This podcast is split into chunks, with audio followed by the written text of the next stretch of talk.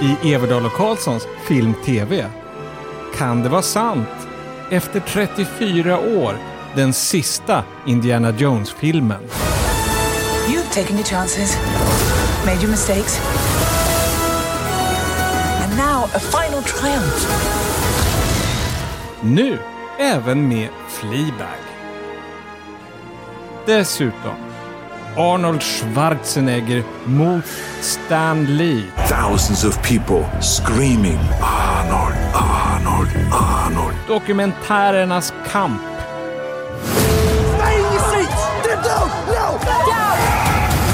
Operation has commenced. Flygkapning i realtid.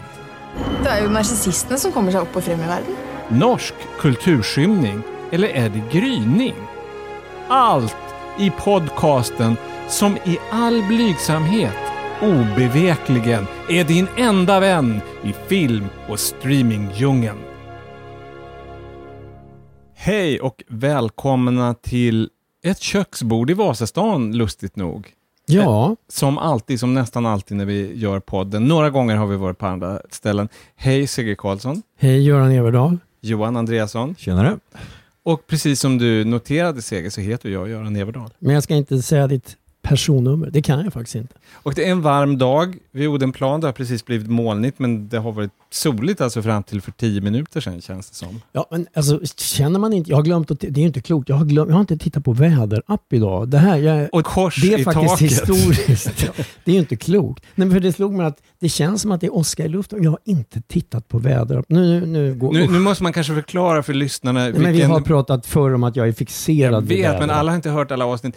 Det är en monumental händelse det här. Det är en milstolpe därför att CG tittar ofta på klockan och ofta på väderapparna. Och Ja. apparna pluraliskt, Mm. det, det, räcker ju inte med en. Nej, nej.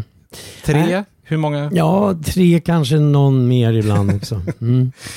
Du, du knarkar väderappar. Ja. Fast idag har jag tydligen kommit över mitt missbruk. Ja. Och vi firade midsommar ihop.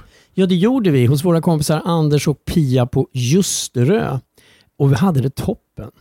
Jag menar, man är så van vid midsommar att det kan vara mulet och regnigt och det kan vara trevligt ändå. I det här fallet så var det pangväder. Och, och hela podden badade. Dock inte samtidigt. Nej, nej, nej, usch. Men, men, Det här havet är inte stort nog för oss båda. Nej, nej. men vi har lite olika dygnsrytm, så att du badade först Johan, Japp. sen så gick det kanske en halvtimme, sen så vågade jag mig ner, sen så gick det en ganska bra stund, sen så var det du, Seger, som Ja. kommer, och du har ju bad, du är den av oss som har badrock. ja, och jag tycker att man ska ha civiliserade tider även om man är på landet. Så att, Det vill säga inte för tidigt. inte för tidigt. Nej, men det var toppen. Och sen var vi ju på utflykt, det tyckte jag var kul. Igår var vi ju faktiskt podden och två som vi samarbetar med ibland i podden på utflykt i Gröndal på ett ställe som ligger vid vattnet där som heter Cul de Sac. Ja, lite så här, ja, uteservering får man väl kalla det. Vattenutsikt, det var otroligt somrig stämning även där, i Gröndal. Underbart, man kunde se Johans ö, eller Holme, Ja, den är på andra sidan bara. Alltså han är ju Mm. från Reimersholme vilket har nämnts en och annan gång. Och den såg man ju och det var eh, urtrevligt. Då är det då Mårten som har varit med i podden och Per som beställer poddar från oss till SFI, Svenska Filminstitutet, eller Svensk Filmdatabas om man ska vara noga.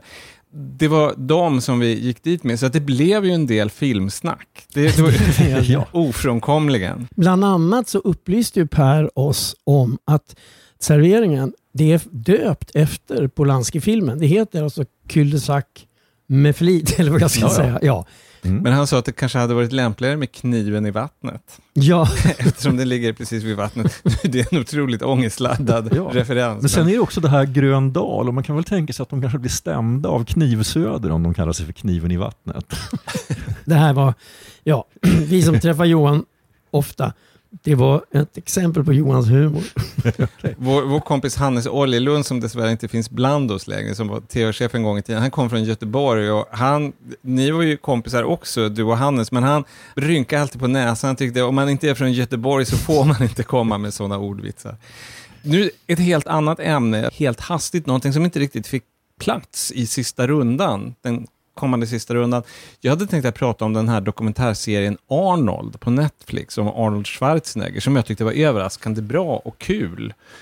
han har en överraskande självinsikt, Arnold Schwarzenegger, när han, han är ju på ålderns höst.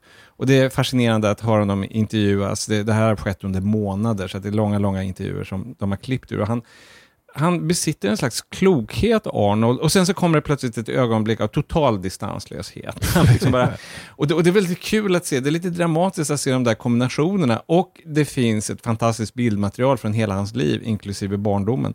Det innebär, naturligtvis är det här gjort, han är en av producenterna och så vidare, så att det är med godkännande av honom, men han är ändå liksom Ja, det pratas om de här kontroverserna när han hade tafsat på kvinnor som kom fram och det pratas om att han tog steroider på 1960 och 70-talen, bodybuilder-karriären. Sen så är ju inte det tonvikten, förstår man, därför att det är ju liksom hans egen dokumentär. Men den, med det, detta sagt så tycker jag den är bra, i synnerhet i kontrast med, jag försökte se den här, det kommer en Stan Lee-dokumentär, eller den ligger ute nu på Disney+. Plus och Stan Lee är ju då Marvel-grundare och författare och eh, står för väldigt många varumärken, vilket Disneybolaget är förtjust i. Jag, kunde inte, jag klarade inte av den mer än tio minuter, en kvart. Den kändes så grundfalsk. Alltså jag hade, kan jag säga, samma reaktion, men sen har jag sett så oerhört många reaktioner från andra människor på den här filmen. Och den liksom första vågen var naturligtvis då de som talar för Jack Kirby och Steve Ditko, alltså de som är medskapare eller skulle kanske de själva säga ensamma skapare till det här Marvel-universumet som nu är värt. Framförallt Spindelmannen och... och Fantastiska Fyra. Ja, Alltså he, hela, men det, det, he, grejen med det här är just det här universumet, att det i sig är värt så fruktansvärt mycket pengar. Sen så börjar det efterhand komma in ja, alltså åsikter som ville lite grann. Alltså ingen har ju sagt att den här är opartisk, för det är som sagt det är en officiell, det är Stan Lees och, och Disneys version. Man hör bara, i stort sett bara Stan Lees egen röst. Det är gjort med massor av klipp som att han själv berättar om sitt liv och sin karriär. Och han var i princip en bondfångare, i synnerhet när han pratar om sitt eget liv, Ja. så det var ju oerhört friserat. Men som sagt, så tittar man på hela filmen och då framförallt jämför med vad en del gamla medarbetare säger så är den här inte Alltså, den har inte en sån slagsida som det först kan eh, verka. Sen skulle man naturligtvis då vilja ha en dokumentär om Jack Kirby och en om Steve Ditko också. Jag vill se framförallt en om Steve Ditko, för han verkar vara en sån underbar dåre. ja. Får jag fråga dig Göran, bara en grej till om Arnold bara, som jag bara plötsligt är så nyfiken på. Eftersom du sa att det var liksom hans liv, även hans tidiga liv. Får man se någonting om när han åker skidor i Alperna? För jag har sett stillbilder, han, alltså, Alltså, alltså utförsåkning med. Jag var bara nyfiken eftersom jag gör det själv. Alltså jag tror inte att han åkte så mycket ut för i Alperna. Alltså han, han tränade med viktiga källor. Alltså i, i, Österrike, i. i Österrike så var det lite en klassgrej. Så att Ja. Vi har ju en gemensam kompis som har varit Arnolds skidlärare i Aspen. När han gifte in sig i Kennedy-klanen så fick han lära sig att åka slalom. Just det, men jag, kommer, men jag har sett någon gammal bild när han står på skidor i någon backe. Men det kanske... Ja, Ja, det måste han ha gjort. Alltså, Eller det, är en helt, det verkar vara en helt underbar miljö som han har vuxit upp i för övrigt. Och sen i och för sig, vilket framkommer i dokumentären, en ganska dyster tid. Alltså Österrike, sent 40, tidigt 50-tal, det var inte för kul. Nej, Han Tack. längtade därifrån. Så att, jo, men den var kul. Det finns en annan jämförelse när man pratar om de här godkända så att säga, dokumentärerna om människors liv. Vi pratade ju förra podden om Mary Tyler Moore-dokumentären som hennes dödsbo hade samarbetat med. Som jag också tycker håller den där linjen bra, att det blir inte någon slags eh, hyllning. Den känns inte som någon förgudning. Liksom. Men tycker du att jag ska ge Stan Lee-dokumentären en ny chans? Ja, det tycker jag. För att alltså, det är ju på sätt och vis så är det ju sant som du säger att han var en bondfångare. Men å andra sidan så var det ju så att när han tog på sig den här rollen som någon sorts Pete i barnen för tecknade serier, det fanns ju ingen prestige i tecknade serier då. Och då när han så att säga började basunera ut att det var han som hade skapat allt, det var ju ingen som sa emot för att det fanns ingen prestige. Nej, men det är jag som har liksom skapat Spindelmannen eller Fantastiska Fyran. Utan de satt ju hemma och gjorde serierna medan Stans jobb var att åka runt på colleges och lite överallt och liksom var bara en showman. Jo, fast det där skulle jag... Nu ska vi, är vi inne på detaljer här, men, men Steve Ditko var ju skitförbannad på ett tidigt stadium. Ja, det stämmer. Han var, han var ju så arg att han faktiskt slutade göra teckna serien. Ja, och det gjorde Mm. han ganska tidigt. Men oavsett detta så... Jag ska se den här dokumentären, men man skulle vilja se någonting som eh, tecknar Stan Lee i helfigur, för jag tror inte att han var bara en skurk. Alltså han, han var på många sätt en sympatisk figur, men också med stora, stora brister, Ja. uppenbarligen. Men kolla in dokumentären och döm själva vet jag. Och kolla in Arnold, den är inte dum alls. Han är rätt intressant. Och för övrigt så är det alltid fest så fort han säger ordet bodybuilder.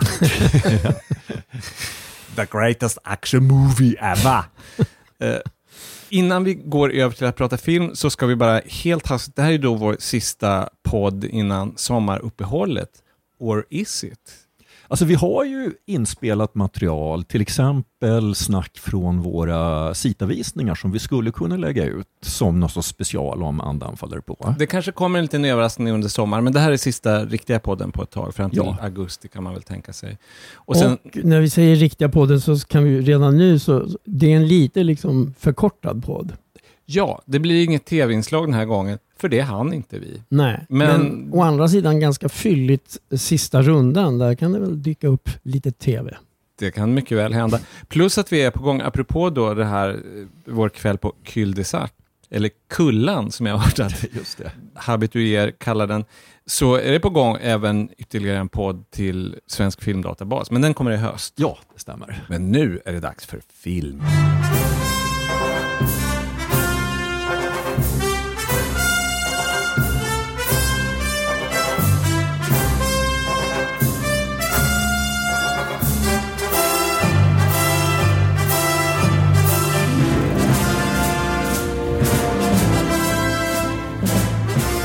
Där låter som bekanta tongångar så är det för att det är just precis vad det är för många biobesökare.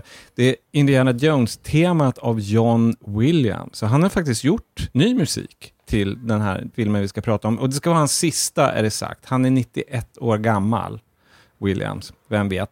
Och det ska vara sista Indiana Jones-filmen. Har ni lärt er titeln? Alltså den är ju väldigt otymplig. Alltså den heter väl Indiana Jones and the Dial of Destiny? Bra jobbat. Och då funderar jag på, de tidigare Indiana Jones-filmerna översattes titlarna till svenska, inte i det här fallet. Frågan är vad, vad den svenska titeln skulle ha blivit. Indiana Jones och ödesurtavlan. Ödesvredet. Indiana Jones och ödesnummerplattan. Allt det här är då synonymer till dial enligt Mm. ordboken. Den förra filmen hade ju en sån rätt bökig svensk titel. Alltså där Indiana Jones och Kristalldödskallens rike. det är ju inte sådär bara, det är inte som Bullet. Det flyger inte från tungan. Det är inte poesi. Ja, men Göran, när du sa att det här är den sista Indiana Jones-filmen, för det får man väl anta, så jag läste på lite grann innan jag gick hit och tydligen så var det så att när Spielberg och Lucas någon gång i mitten på 70-talet skrev avtal med Paramount om att göra en filmserie, då i avtalet så satte de just fem filmer. Så att de har tagit en väldig tid på sig att uppfylla det där kontraktet, men nu är det gjort. Fast nu, nu måste jag tänka efter. Eh, Ja, det är fem, ja. Ja, Fem, ja. Det, det tog ett tag. Men, och det är fortfarande, jag tror inte att det är en Paramount-film i det här läget, utan det är en Disney-film eller något slags Ja, samarbete. ja. Det finns ju en sån här lite fiffig grej som Spielberg gjorde med de tidiga filmerna, som är väldigt snyggt, framför allt i ettan, som är då bäst på så många sätt av de här filmerna. Men där Paramount-loggan går över i ett riktigt berg i allra första scenen. Jag tror att i den andra filmen, The Temple of Doom, så övergår det också i en annan bild på ett berg som är på en gånggång, för då är han ju på den här nattklubben, den här fantastiska scenen, som för övrigt är det enda som är bra med den filmen. Men Mm. ändå. Eh, och i det här fallet då, så Paramount är inblandat, men det är inte den loggan som de gör en grej med, utan det är Lucasfilms-loggan som i princip bara är en rektangel, så att det är inte alls lika roligt som ett berg. Enligt min ringa mening. Om det är någon som undrar vad jag tycker om loggor, Jag tror Paul Cézanne skulle varit någonstans mittemellan där. Att han gjorde liksom berg som var nästan som rektanglar. intressant vinkel som jag tror att du är först med i hela världen, Johan Andreasson. En konstspaning. Eh, men vi kan anta att det här är sista filmen. Harrison Ford är 80 år gammal. Han fyller 81 om bara några veckor. Ja, 13 juli. det var också kollat. Ja. Jag känner vår kunskap om Harrison Fords födelsedagar, second to none. Och han är i god form får man ju säga. Ja, verkligen. För Ja, jo, det finns ju en bar överkroppsscen och eh, då kan man ju konstatera att det är klart att liksom sliten men definitivt liksom vältränad. Gubben är 80. Och han får i filmen självfallet hjälp av stuntmän och specialeffekter, men jag menar, det är tillräckligt mycket action där man faktiskt ser att det är han. Så Mm. där det måste vara han. Och innan vi då går vidare och pratar om den här filmen och dess faktiska innehåll, ska jag bara helt kort, vad, vad är ditt första Indiana Jones-minne, Johan? För det är ju sånt där som, ja men det var ju så väldigt länge sedan den första filmen kom. Mitt första minne är att det pratades väldigt mycket om den. För att, eh, alltså det är faktiskt en ny grej för mig i och med den här podden, att jag faktiskt ser aktuella filmer liksom när de är på repertoaren. Filmer var- med ljud upptäckte du plötsligt, oj, Fräckt. finns det? Ja. Eh, så att för, för mig är det här ganska mycket som Hajen, som det var otroligt mycket snack om Hajen. Och sen så gick det några år och så tänkte jag, ja, men jag, jag ser den väl i alla fall och så gjorde jag det. Och det var precis samma sak med Indiana Jones och jag gillade som, jag tror nästan alla andra, den här första filmen jättemycket när jag till slut såg den då några år efter premiären. Jag såg den första, alltså den som på svenska hette Jakten på den försvunna skatten, 1981 på sommaren och det var en förhandsvisning i Umeå så att den hade inte haft officiell premiär och den hade knappt haft premiär i USA. Det var väldigt tidig. Och jag var bara totalt golvad. Jag hade aldrig sett något liknande. Man hade ju sett James Bond och Hitchcock och den där typen av att när man har actionscener liksom på en ganska tunn tråd. Men det här var ju någonting annat. Absolut. Det, mitt är, är, är väldigt likt dig, förutom att jag inte var i Umeå utan jag såg den på Sergelteatern. Jag bodde i Stockholm och jag Mm. hade inte blivit recensent än. Men jag var och såg den med min kompis Rille och han och jag, vi kom ut och var Alltså vi var, vi var också golvade. Vi bara liksom gick och bara pratade och pratade och pratade på vägen hem. Vi var som så totalt, det här var ju så häftigt. Det sticker faktiskt ut bland mina såna här biominnen. Det här är ett av de häftigaste. Ja, för att det här snacket minns ju jag också. Alltså visst är det så att det här, den här filmen måste jag ha träffat en svängning på något sätt i tidsandan väldigt, väldigt tidigt. Att den kommer ju väldigt liksom nära på det här 70-talet med i och för sig då jättebra amerikanska filmer, men de är ofta väldigt, väldigt dystra och realistiska.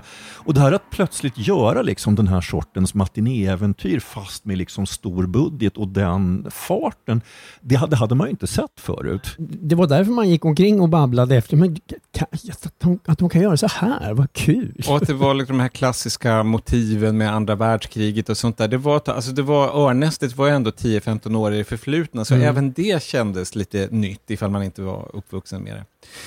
Och här kommer då långt, långt senare den femte filmen och vi ska lyssna på ett klipp. Det klippet kommer från början av filmen. Jag ska säga att i den här så förekommer det återblickar till just den här andra världskriget-perioden, men huvudsakligen så utspelar den sig år 1969 och i den här scenen så är Indiana Jones nybliven pensionär. Han jobbar på Hunt, eller har jobbat på Hunter College i New York. Och han har kontaktats av Helena som spelas av Phoebe Waller-Bridge, alltså Fleabag, som är hans guddotter i filmen. När vi lyssnar på scenen, de befinner sig på antiklagret på det här Hunter College, fullt av statyer och stentavlor och grejer när ett gäng mystiska individer, är de gangsters, är de FBI-agenter, vi vet inte riktigt, de närmar sig och viftar med pistoler. Where you are. Don't move. Who are these people? We need to get out of here. Are they with you? Not an inch, Miss Shaw. Miss Shaw, stop! Stop!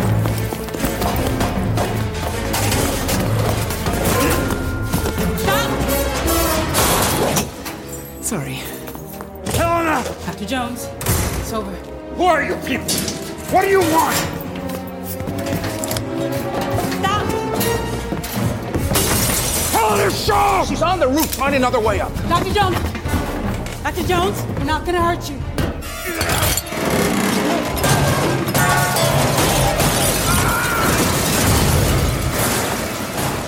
Pang, pang, pang. Det vi hörde där på slutet, där var Indy, som han ju kallas, Indiana Jones. Han välte hyllor, bokhyllor höll jag på att säga, men det var ju lagerhyllor. Och jag blev lite orolig när jag såg den här filmen för alla fina statyer och antikviteter som fanns där. Men sån är jag, det var ju bara på låtsas. Vad säger ni? Det här ska jag säga, just det här partiet är nästan min favorit i filmen, ska jag säga. Det som utspelas i New York 1969. Det är lite nytt, alltså man har inte sett det i den här filmserien. Jo, det, jo, men det tycker jag också är säkert. Men sen, sen tycker jag för sig, som så ofta hos Indien, jag måste säga att film, alltså tillbaka, alltså filmens start, de där första minuterna, det tycker jag är det är ju som alltid jättesvettig action Ja, precis när den drar igång. Ja. Och då känner jag liksom att ja, men, mm, det, det funkar. Alltså, så var det ju första filmen och så har, jag minns faktiskt inte, det har inte varit så förtjust i alla de andra, men det är ju i alla fall en typisk indie-grej att det är fullt pådrag från start. Liksom. Och det här är då, en, det kan man ju säga utan att spoila, att det börjar med en andra världskriget återblick med en digitalt föryngrad Harrison Ford. Jag vet inte vad ni tycker, men just den grejen hade man ju läst lite innan om. Och det är samma som det var med den här Scorsese-filmen The Irishman bland annat. Men jag tycker att det här, jag tycker det här är okej. Jag tycker det funkar. En smart lösning, så regissören James Mangold, det är då inte Spielberg den här sista filmen, ett beslut som han tog, eller om det är manusförfattarna, som är rätt bra, det är att det är huvudsakligen natt, eller bara nattetid man får se den här föryngrade versionen. Alltså det är inte liksom, det är lite skonsamt, alltså det funkar lite bättre. Sen måste jag säga, de allra första minuterna med den här föryngrade Ford, så tyckte jag att det var lite dataspel, men sen vande jag mig också. Jag tyckte att det funkar bra. Och, alltså jag tänkte bara fylla i det här som du säger med miljöerna, för jag, jag, håller, jag, jag håller med dig om att firandet av månlandningen i New York är Vi hade nog en stor den, parad med... Ja, det är nog den allra roligaste miljön, men jag tycker att de genomgående är bra. Alltså även att se universitetet, de är i Nordafrika, de är i Grekland. Och sen tycker jag att det är väldigt roligt det här som verkligen är så här gammal matinéfilm eller Tintin eller något, att när de reser någonstans så ser man att liksom en karta och så ett flygplan och så går det liksom pilar hur planen Och en flyger. röd linje Ja. som liksom rör på sig. Ja. Ja. Men det faktiskt tänkte jag precis på och det kommer jag även ihåg. Det,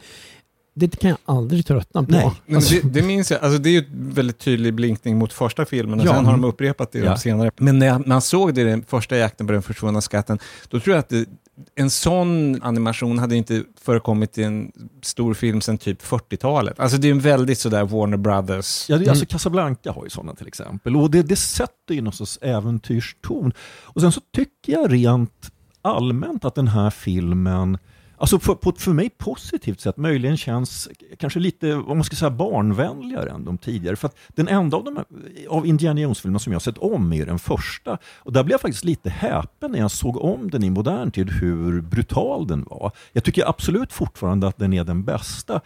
Men alltså just i den här filmen så är det verkligen väldigt mycket matiné, eh, Tintin, nästan ibland lite så här Enid Blyton-känsla. Och då har du inte sett om Temple of Doom, när de Nej, nej. bokstavligt talat, när de typ slaktar folk och sliter pulserande hjärtan ur kroppen och sådär. Den är inte klok, jag kommer ihåg, jag trodde inte det var sant. Nej men den här är, du har helt rätt, det var ganska små barn i salongen när jag såg den och de hade roligt. Jag tror inte att de blev rädda, de ser värre saker Ja, på, verkligen. på Disney Channel. Det finns ju en scen i just den där New York 69, paraden där, när Indy Goes McCloud. Alltså Ja, ja, det är han, kul. han snor ju en polishäst och det är ju en jaktscen och så rider han på Manhattan med, med galet, säga- och även ri- rider ner i tunnelbanan. Alltså jag måste säga, jag är ingen expert på hästar. Jag är den sista att hävda det. Men till och med jag vet att det där måste vara den minst skygga hästen i världshistorien som bara utan att tveka springer ner i tunnelbanan. Ja, men jag tänker numera sånt där, men är, är den inte liksom bara sådär som den där tigern i berättelsen om Pi? Att den är... Jo, jo, det, den är säkert dataanimerad och fixad och liksom sådär. Och, och i den mån en riktig häst gör någonting så är den ju dresserad till det. Men jag bara tänker liksom, en häst, det är klart ingenting är realistiskt. men just hästar är så ökända för att absolut inte göra någonting som de inte är vana vid. Nej, ja. Men jag tyckte det var jättekul. Jag tycker hela sekvensen är kul. Den Ja. är liksom wacky. Ska vi prata lite grann om Phoebe Waller-Bridge? ja. Som spelar då Helena, guddottern till Indiana Jones, som också är någon slags äventyrare, snedstreck, hälare och skurk. Hon är ju lite en sån här Humphrey Bogart-typ. Som han var i många filmer. Alltså att hon ska vara så här bara jättecynisk. Hon bryr sig bara om stålar. Och liksom Indy blir jättebesviken på sin guddotter för att liksom, han vill ju, det är ju viktigt att liksom rädda kulturgrejer och hon, hon vill bara tjäna pengar. Och så, och så vet vi ju hela att man, så känner man ju liksom att ja, när det, liksom, när det kommer till kritan innerst inne så såklart att hon inte är bara bryr sig om pengar. Men det, men, och det tyck, jag tyckte det var lite som Bogart i, ni vet, Både att ha och inte ha Ja. och i uh, Casablanca Casablanca framförallt. Ja. Men sen tycker jag att hon är ett väldigt bra eh, val på många sätt, men inte minst därför att hon passar ju verkligen in i den här akademiska miljön. Alltså hennes rollfigur ska ju vara eh, Indiana Jones guddotter och dotter då till en kollega som också är professor i arkeologi. Och det är väldigt lätt att se Phoebe Waller-Bridge med sin lite så här överklassframtoning på ett sånt här fint universitet. Jo, men hon är trovärdig. Sen så måste jag bara anmäla avvikande åsikter. Jag tycker att hon är delvis bortslösad. Jag tror att hon har varit med och punchat upp repliker. Med tanke på det, hon är ju inte det minsta rolig. Det tänkte jag faktiskt också på, att hon har inte fått liksom repliker som är i hennes klass helt enkelt. Till och med i den här Solo A Star Wars Story, om ni kommer ihåg den, den här väldigt, på det stora hela taget, misslyckade Star Wars-filmen som handlade om en ung Han Solo. Där var ju hon en robot, eller hon var en så här dataanimerad robot, det var hennes röst. Och jag tycker hon var roligare där. D- Ja. Alltså, det, det var inte Ja. en lyckad film, men hon var kul i den. Men däremot sen har hon ju sitt, men hon är ju så bra med miner och grejer så att liksom det är ändå kul när hon Ja, är i Hon är ju fröken blickriktning. Alltså Ja. hon kan Ja. säga väldigt mycket med blickar. Jo. Och en replik ändå som jag ty- tycker ändå är lite kul, så här, det är när hon, just exempel på det där att hon ska vara så här cynisk när det är något läge när hon väljer att nej, jag vill ha stålen, jag tänker inte dö för det här. Och då säger I don't do noble deaths. och det, det tycker jag ändå. Det är lite roligt, fast jag hakade nu är jag jättetråkig, men det här I don't do X, Mm. det skulle ingen ha sagt 1969. Nej, det har du ju helt rätt i. Men Det är ju en sån där fras som kommer från typ Mariah Carey och ja, 80-90-talet. och vem var det som sa I don't do stairs? Det var, det var Mariah Carey. Det var Mariah. Hon hade sin, den historien är ju Ja. faktiskt klassisk. När hon hade i sin rider, sina villkor, när hon gjorde sån här typ lokal-tv runt, kuskade runt i Europa, så var hon i Nederländerna. Det finns ingenting utom receptionen och studion på bottenvåningen. Varför kan du inte gå upp till logen? I don't do stairs. Men jag håller med dig om att den stämmer inte med tiden i filmen. Men, men det är ju mycket som Å andra stämmer. sidan, som, om man letar efter trovärdighet i en Ja. Indiana Jones-film, så här, där känner jag att det är jag som är stollen. I så fall. Jag stördes faktiskt inte alls av att Phoebe Waller-Bridge inte liksom slänger ur sig en massa kvicka repliker hela tiden. Utan för mig så liksom passar det att det, det är lite här pojk, eller i hennes fall, hon är faktiskt lite grann så här klassisk flickbokshjältinna. Och de ska ju på något sätt liksom ta sitt äventyr på allvar och sådär. Och det, det tycker jag de gör på ett ganska... Alltså det finns ju en klar gräns för, som du säger, hur mycket man kan ta det här på allvar. Men jag tycker de liksom håller sig inom ramen för filmen så, så tycker jag de sköter det här på ett, ja, på ett bra sätt helt enkelt. Men jag vidhåller att det är slöseri med naturresurser när man har en, som, en komiker i världsklass som Joan Waller-Bridge. Och dessutom, om man tar liksom så här Howard Hawks klassiker och sånt där som ändå tillhör de många, många, många förebilderna för Indiana Jones. Så när det är Cary Grant och någon av de här olika hjältinnorna i de här filmerna, då är det ju snappy dialog. Ja, ja. Det är ju liksom kvickt och det hade kunnat vara kvickare här. Den vill ju ha, alltså den har ju sådana ambitioner ibland med vitsiga repliker som alltså Harrison har och lite olika. Och ibland sådär. så funkar de hyfsat. Ja, de funkar, men de är ju inte sådär Mm, de är sådär tycker jag. De funkar men liksom det, de känns lite slappa. Fast det är roligt med Harrison Ford därför att han har ju alltid varit liksom butter. Alltså det är ju en del av hans personlighet som han tar med i nästan alla sina roller och mer och mer med åren. Alltså han är ju liksom en, en grumpy old man i det här läget. Och det, det finns någonting roligt kan jag tycka. Ibland så kan jag tycka att han är så himla allvarlig, men i den här filmen så tycker jag att de använder hans butterhet väldigt bra. Det finns någonting som jag vet att du också har noterat, Seger, med, det, det finns en delmängd mellan Harrison Ford och Robert De Niro, att de båda har en grej som när de sniper till munnen. När de säger, Ja, verkligen och han gör det ibland och då tycker jag bara, ja då är allt rätt i världen. Ja. Och sen tycker jag också det är en grej som funkar att, alltså att de har parat ihop. För att Harrison Ford, som sagt, han är vältränad för att vara 80, men han är ju ändå 80. Och Phoebe Waller-Bridge har ju uppenbarligen inte tränat. Jag tror inte hon varit eh, 15 minuter på gymmet ens för det här. Och det, blir, det blir ju faktiskt då nästan lite farligt ibland när den här gamle farbrorn och den här he- helt otränade tjejen liksom ska utföra farliga actiongrejer. Och Phoebe Waller-Bridge är dessutom väldigt lång. Och, Ja. om man ser på liksom gym- gymnaster på tv och även akrobater på cirkus, de är oftast under medellängd. Därför att om man har långa armar och ben, då slår man typ ihjäl sig för man håller på med sådana här saker. Så att hon har liksom, utan då att ha roliga repliker, en lite så här ändå lattjo framtoning som äventyrshjältinna. Alltså det här är inte min egen observation, den såg jag någon annanstans. Men det var de som, någon som jämförde den här gamle buttre Harrison Ford och Phoebe Waller-Bridge med Karl Alfred och Olivia i de här gamla tecknade serien och Mm, tecknade det är lite filmerna. kul. Och ja, varför inte? Sen tycker jag, en grej som jag tycker med filmen, det är ju en, en serie actionscener som liksom inte alltid tycker jag binds ihop. Så, alltså, jag, det, mellan de där actionscenerna så tycker jag ibland att ja, det, det liksom blir inte riktigt något engagemang från min sida. Inte så... Jag tycker det är mer så här, åh, häftig actionscen, åh, häftig actionscen. Åh. Plus att man har sett det förr. Alltså den där överraskningen som vi pratade om när man bara tappade hakan och såg första Indiana Jones-filmen. Exakt den känslan är ju precis det som inte går att återskapa. Nej, Därför man kan bara bli överraskad. Ja, Och så ser man liksom sömmarna på ett annat sätt. Plus att det är uppbyggt på precis samma vis med den här inledningsscenen och sen så är det något objekt de är på jakt efter. Ungefär i mitten av filmen så hittar de någon karta till något nytt spännande ställe. Och det där känner man igen. Och till och med alltså Antonio Banderas kommer plötsligt in i filmen. Och honom känner man ju också igen. Alltså inte från just Indiana Jones, men det är liksom, det är på något sätt så, ja han, ja, naturligtvis. Alltså det finns någonting. ja den stridsmarta lilla killen och sådär. Ja, alltså det är en hårfin gräns mellan återseendets glädje och en viss känsla av slentrian som jag kan känna ibland ändå. Alltså lite glädje kände jag. Det var ganska snabbt efter starten, en bit in, när Indiana Jones och hans eh, Bass, alltså hans professorskompis, som ju sen är helt enkelt hennes riktiga pappa, hon som är guddottern. Just det, Toby Jones. Toby. Jones. Ja. Nej, men när de springer liksom på ett tågtak sådär och då precis kommer den här signaturmelodin som man känner igen. Mm. Och just att se liksom Da, Indiana. Jones precis springa på ett tågtak och liksom häftigt, mm, så här lite dramatisk natur. Och det, då, då kände jag lite, mm, det var lite så här mumma. Men det är kul, jag gillar också det, därför att det är dessutom ett sånt klassiskt motiv från stumfilmstiden Ja. och framåt.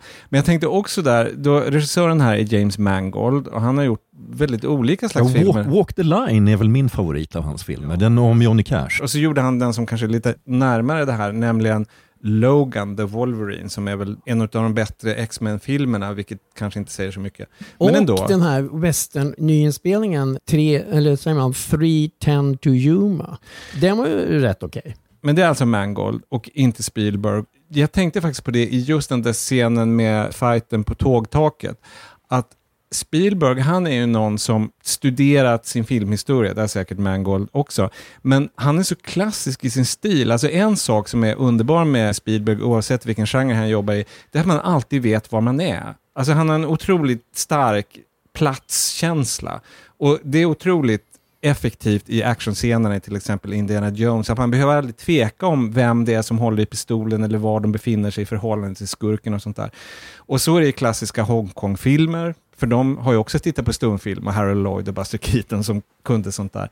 Men James Mangold, han har lite grann fallit för det här vår nutida actionklippning, när det ibland är bara lite svårt. Plötsligt är det bara en hand någonstans, eller vem är det som har pistolen? Jag, jag blev lite förvirrad ibland, och jag, jag tror inte bara det jag är som är gammelmanströg. Nej, men alltså det kan ju faktiskt också ha att göra med att han har de här två inte liksom super superspänstiga huvudpersonerna. Att det behövs nog en del klippning för att se ut som att Harrison Ford och Phoebe Waller-Bridge ska klara en del av de där stuntsen. I och för sig, men jag menar, det, det, det är ändå nästan bara stuntmän som gör det. Ja, ja.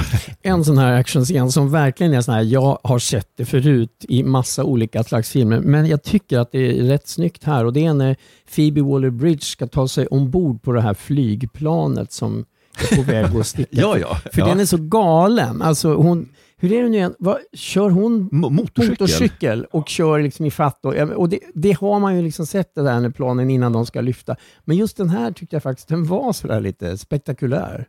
Mycket realistiskt. Ja, men gud, den är helt sjuk, men jag tyckte den var lite kul. Det är ju glädje med det här, att det är nästan som en tecknad film. Ja. Mm. Sen, alltså en, en annan grej som är med i alla de här filmerna, att de har ju alltid den här, alltså det som Hitchcock kallade för en MacGuffin, alltså någon lite så här mytologisk grej som ska vara liksom mystisk och häftig på något sätt och som de jagar. Och det här är nog första gången som de lyckades Ja. hitta på en sån grej som jag faktiskt blev lite intresserad av. Alltså, den här prylen, vad det nu hette, som är någon sorts tidig, alltså den bygger ju på... och en- belägg, Mm. antikyttera. De kallar den för the antikyttera, eller antikytteran, vilket jag aldrig hört den kallas. Det är ju som du säkert, ja som du vet, det är någonting som finns på riktigt. Det brukar kallas för antikyttera-mekanismen. Ja, jag, jag fixade inte hela namnet, men vi, vi har ju säkert sett samma dokumentär. Det här är ju något som fiskades upp ur eh, vattnet. Den är gjord flera hundra år före Kristus. Och även någon sorts nästan primitiv dator som kan, En liksom, analog dator. ja, som kan förutsäga himlakroppars... Och alltså jag fick faktiskt lite sådär sense of wonder inför den här, den här prylen. Den är fantastisk. Vi har ju alla sett den i verkligheten. Den, den, det. den finns på Atens arkeologiska museum.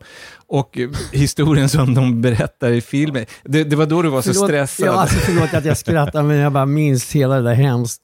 Ja, det var så jäkla stressigt det där. Vi skulle med något det är ingen flyg fara, och. Göran och du bara propsar på. Jo, men vi ska till museet och jag bara känner nej, åh, det här kommer bli ett elände. Och det blev låter jag det. som diktator. Ja. men vi, vi, vi ja okej, så jag, liksom, jag, har, jag minns bara att jag var så stressad. Ja.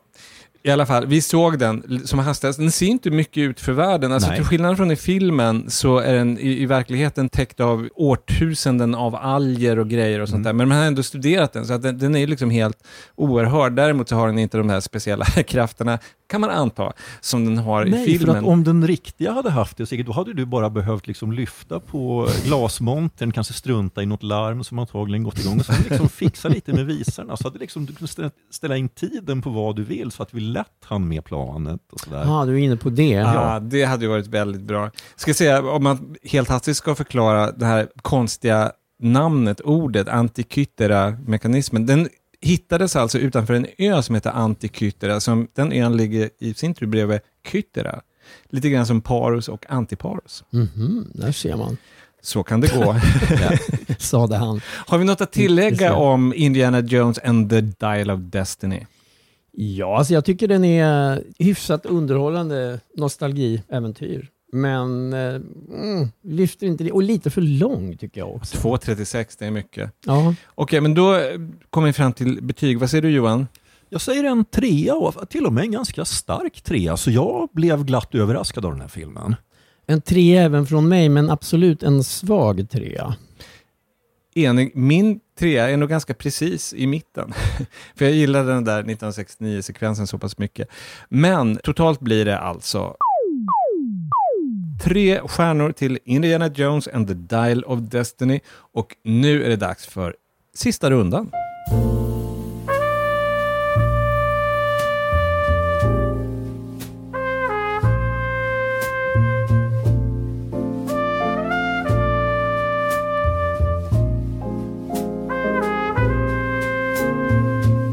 Och då var det alltså redan dags för sista rundan. För ja, vi hann ju inte med tv-inslag den här gången.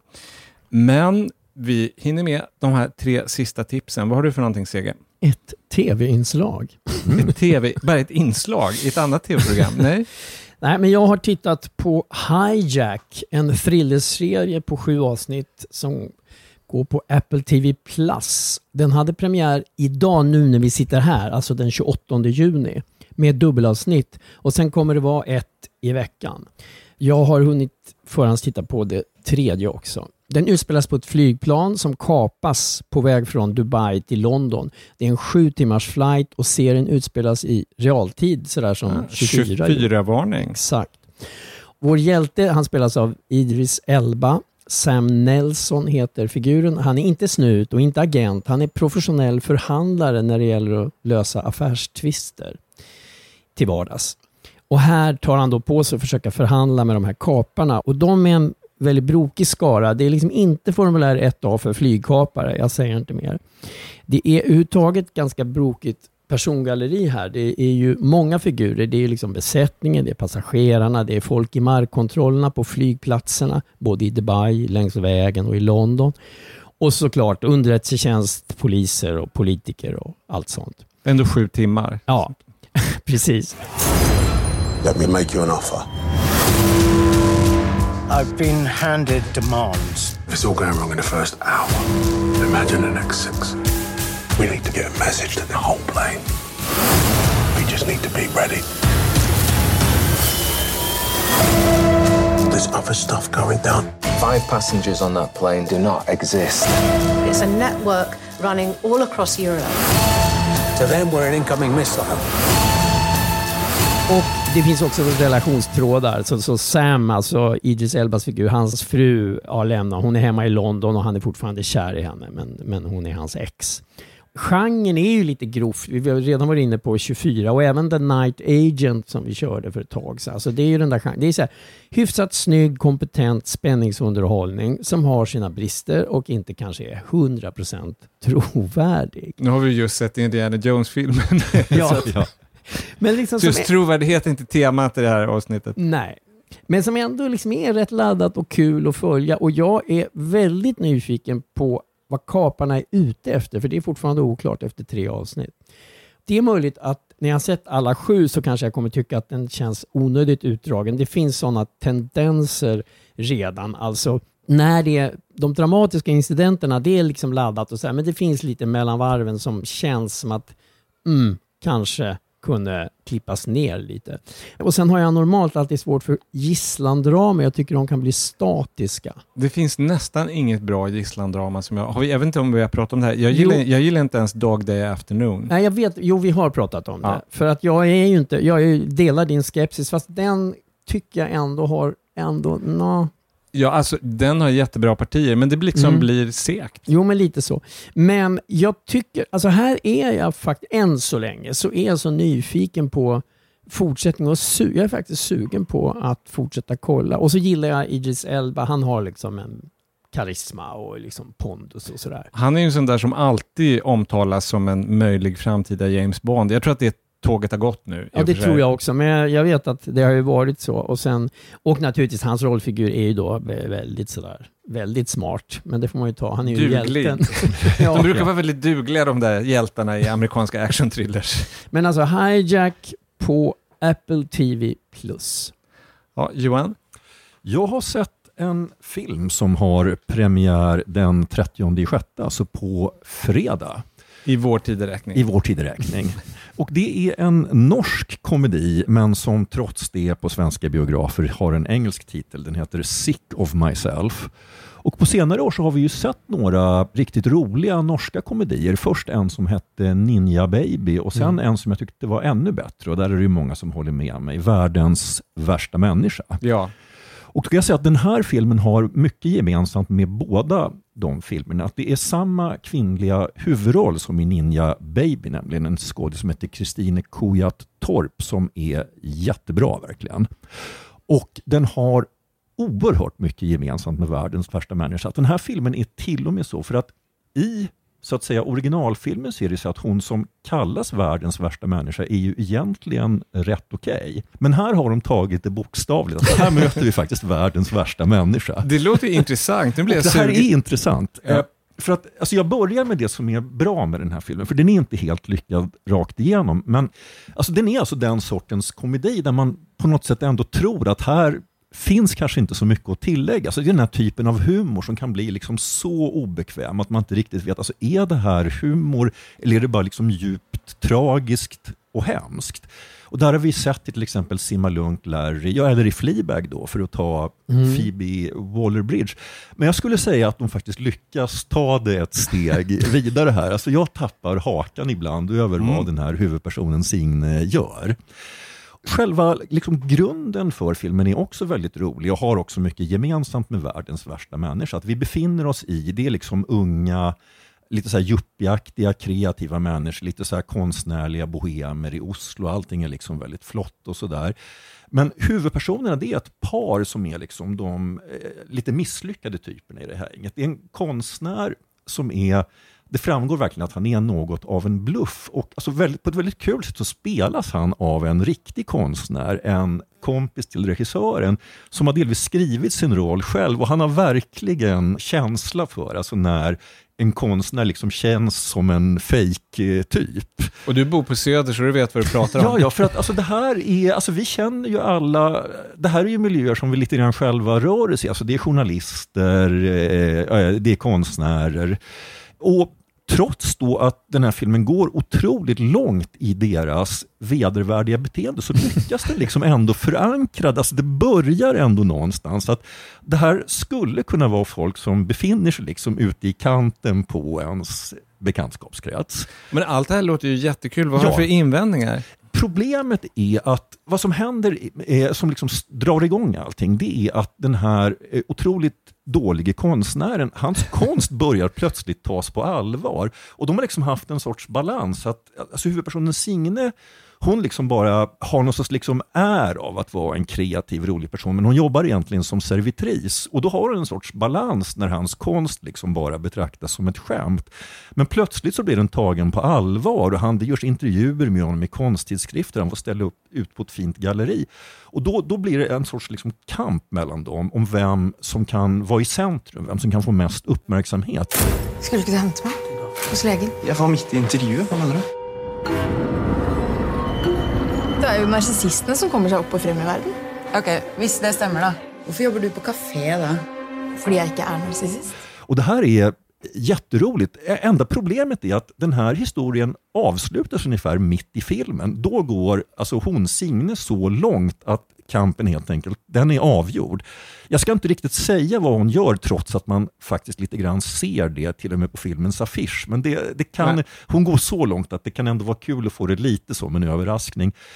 Och sen har vi då en halv film till som på något sätt måste fyllas med någonting. Och regissören Kristoffer Borgli, han har inte riktigt liksom kommit på någonting där. Utan han försöker lite, lite grann med satir och det blir lite grann så satir med media och modevärlden. Eh, alltså lite grann i Triangle of Sadness-stil men mycket, mycket trubbigare och rätt famlande.